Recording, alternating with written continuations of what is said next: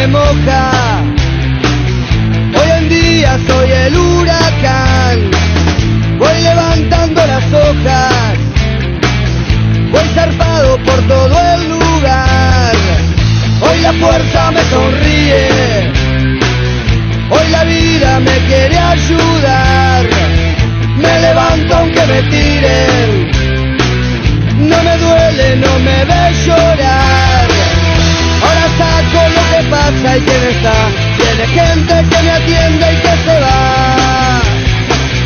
Solo así me arrancaré de la ilusión de querer y no saber cómo volar. Bueno, seguimos con una mirada diferente, otro bloque más.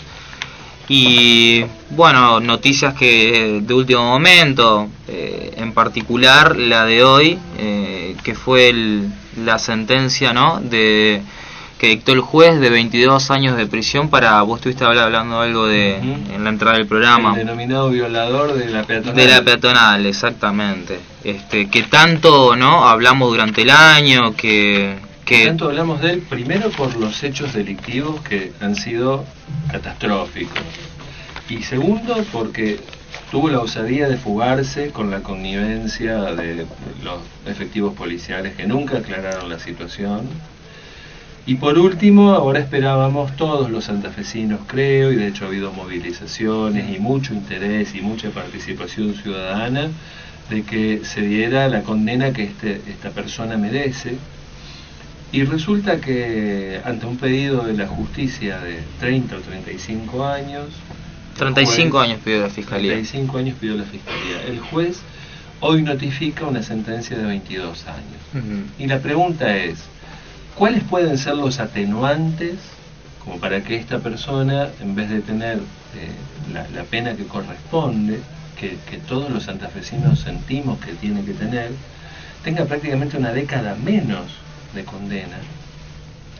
Eh, habida cuenta que más allá de que el último caso ha sido muy traumático para todos, había dos casos más de violación, había casos de robo, siguen llegando causas de otros lugares donde... Tiene dos causas pendientes.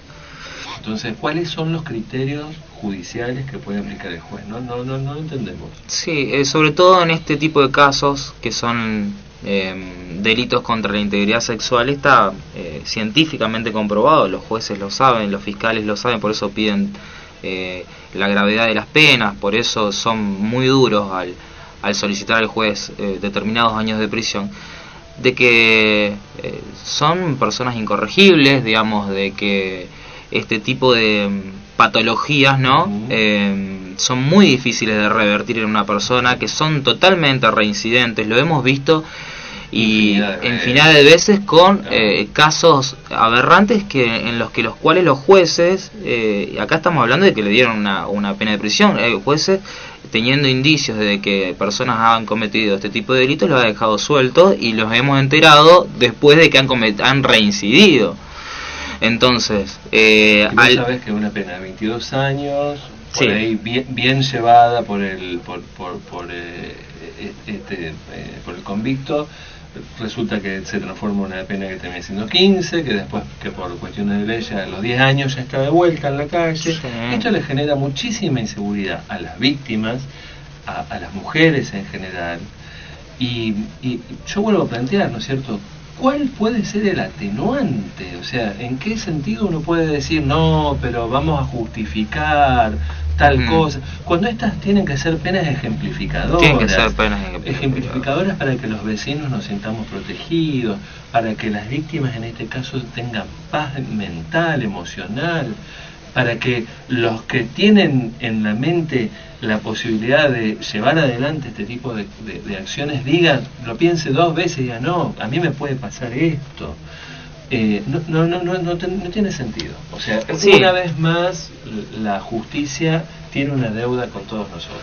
Y la gente, y, esto se ha visto en, en- en- bueno, en el último caso, en, en el, el, en el caso este relevante de, Margarit- de María Verón, la gente espera de la justicia una respuesta y fallos ejemplificadores, es decir, una respuesta de la justicia que condene a los, este, a los imputados, a aquellos que, que, que fueron llevados a juicio, eh, y que expliquen por qué no. Porque muchas veces, eh, y bueno, se ha visto en este caso y en el caso de, de Margarita, de Marita Verón, perdón, eh, que son casos más mediáticos, ¿no? Que eh, a la luz los medios trasladan o, dan a, o comunican lo que es la sentencia pero no los fundamentos entonces la gente yo creo que y es muy importante que la gente sepa cuáles son los fundamentos en los cuales los jueces entendieron o se basan de que una persona puede ser absuelta como en el caso de de Marita Verón, o que le caben 22 años y no 35 años como pedía la Fiscalía. Yo creo que eso también es una obligación de los jueces, es decir, en qué se basaron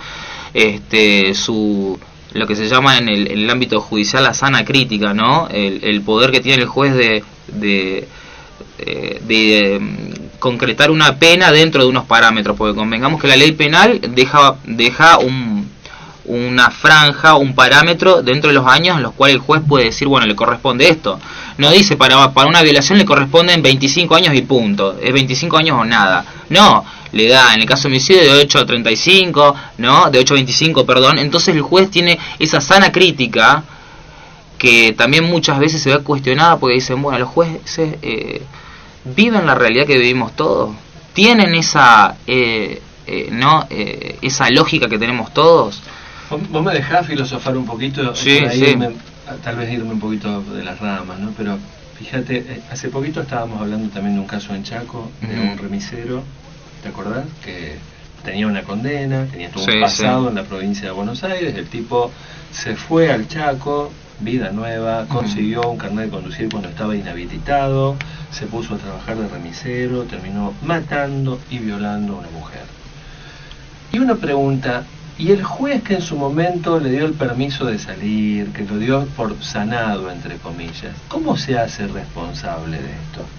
Y no, mirá, puede pasar una vez, sí, pero ya después resulta que vamos encontrando jurisprudencia, que esto se termina reiterando, Sí, sí, sí. que en el- al mismo juez le han pasado di- diferentes casos. ¿Y con qué responde el juez ante la sociedad? Sí, sí, sí. ¿Con qué, con qué responde moralmente? No tiene, no tiene cómo responder. Entonces, ¿Cuántos jueces cuántos jueces llevan a jury de enjuiciamiento? ¿Cuántos?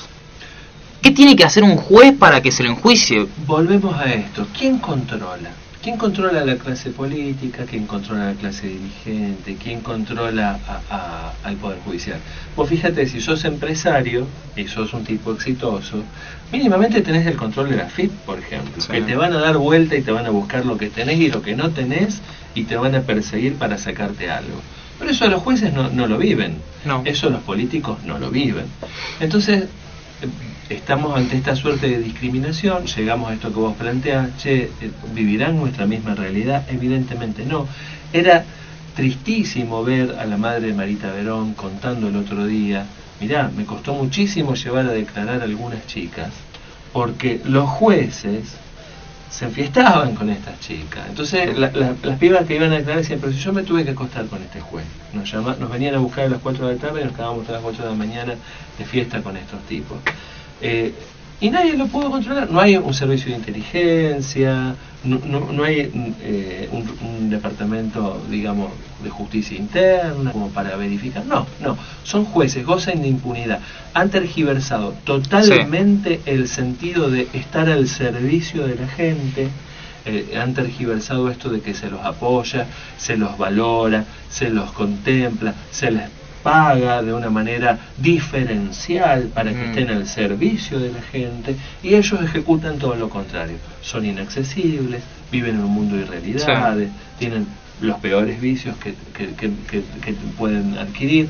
Entonces se eh, esconden en esta impunidad y volvemos a esto. ¿Quién controla? y confunden la independencia con la impunidad. Eso de que cuando son investigados, convengamos que los jueces, como un montón de profesiones y demás eh, actividades, conforman una corporación. Entonces, cada vez que cada vez que a un juez se le investiga o se lo quiere llevar a, a un jury de enjuiciamiento, eh, no, Eh, saltan con la independencia de los poderes, que se está invadiendo, no, Eh, su actividad, que, que reciben presiones. Y yo creo que no es recibir presiones, es eh, someterse este, también como nos sometemos todos los ciudadanos cuando creen que, que estamos no estamos haciendo correcto a la, a la ley y a la justicia, como tiene que ser cualquiera. Eh, el tema de, de, qué realidad viven los jueces muchas veces sale a luz con este tema de fallos que la verdad son inexplicables. Inexplicables. Yo sé que mucha gente que culta y bien preparada y que está cerca de la justicia se puede llegar a sentir tocada y se puede enojar, pero también hay que ponerse al lado de las personas que están esperando justicia, que han tenido un hecho desgraciado cerca o, han vivido personalmente, yo me pongo en la piel de las víctimas y, me pregunto qué grado de tranquilidad pueden tener cuando han dado la cara, se han movido tanto, han generado marchas, han ido a los medios tratando de conseguir lo que corresponde y luego obtienen una condena que, como decíamos hoy, por distintos atenuantes, esta persona puede quedar en libertad y vuelve a ser una amenaza vuelve a ser una amenaza.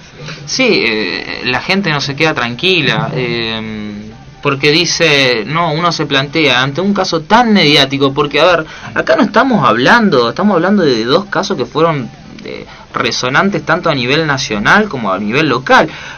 recordemos que el tema de, de Juan Manuel Martínez, que fue esta persona que fue condenada hoy, motivó en alguna en algún punto la renuncia del ministro de seguridad a ver eh, fue una persona que cometió un hecho delictivo aberrante como es eh, eh, una, una, violación en la peatonal santafesina a plena luz del día robo lo identificaron el tipo lo detienen se escapa Cabe destacar que no fue una simple violación, sino que hubo una hazaña en el, en el sí, fue tremendo. de la víctima terrible, o sea, estamos hablando de algo realmente que, que, que, marca un antes y un después.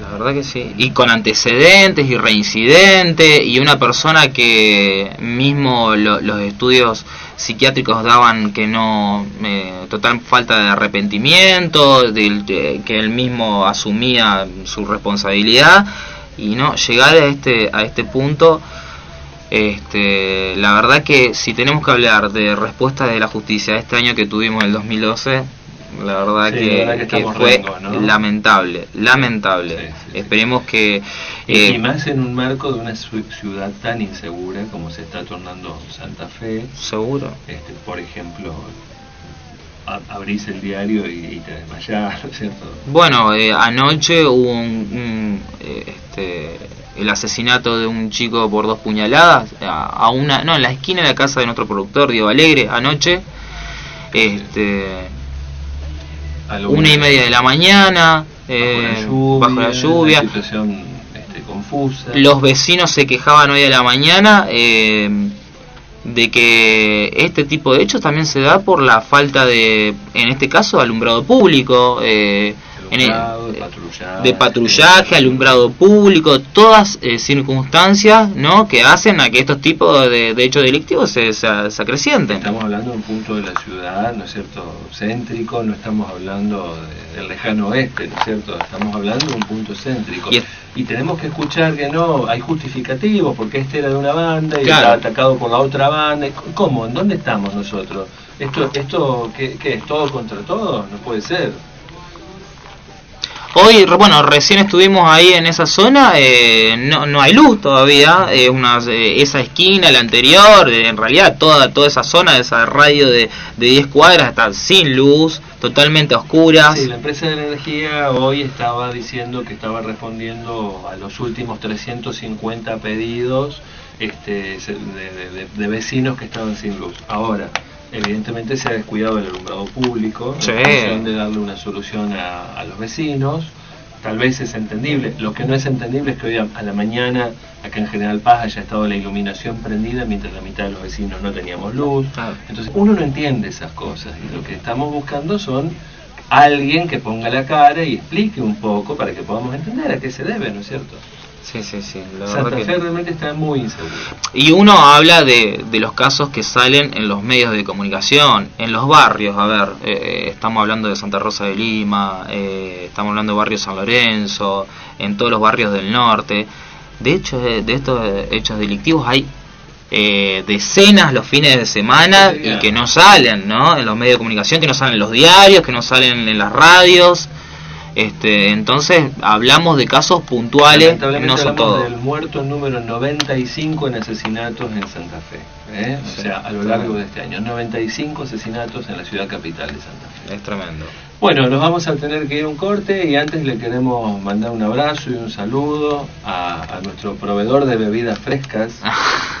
acá enfrente de la radio. A Federico, que es su cumpleaños hoy. Federico, feliz cumpleaños. Está acá en Padre Genesio. Vengan a comprarle porque... La cerveza más fría la tienen acá. Y los va a atender bárbaro. Acá Padre Genesio en 1200. Así que bueno, eh, esperamos que, que pase un muy buen cumpleaños y que se le llene de gente local. Está bien. Bueno, entonces vamos a otro corte con este saludito eh, para Federico que es su cumpleaños y ya volvemos con otro bloque más de una mirada diferente.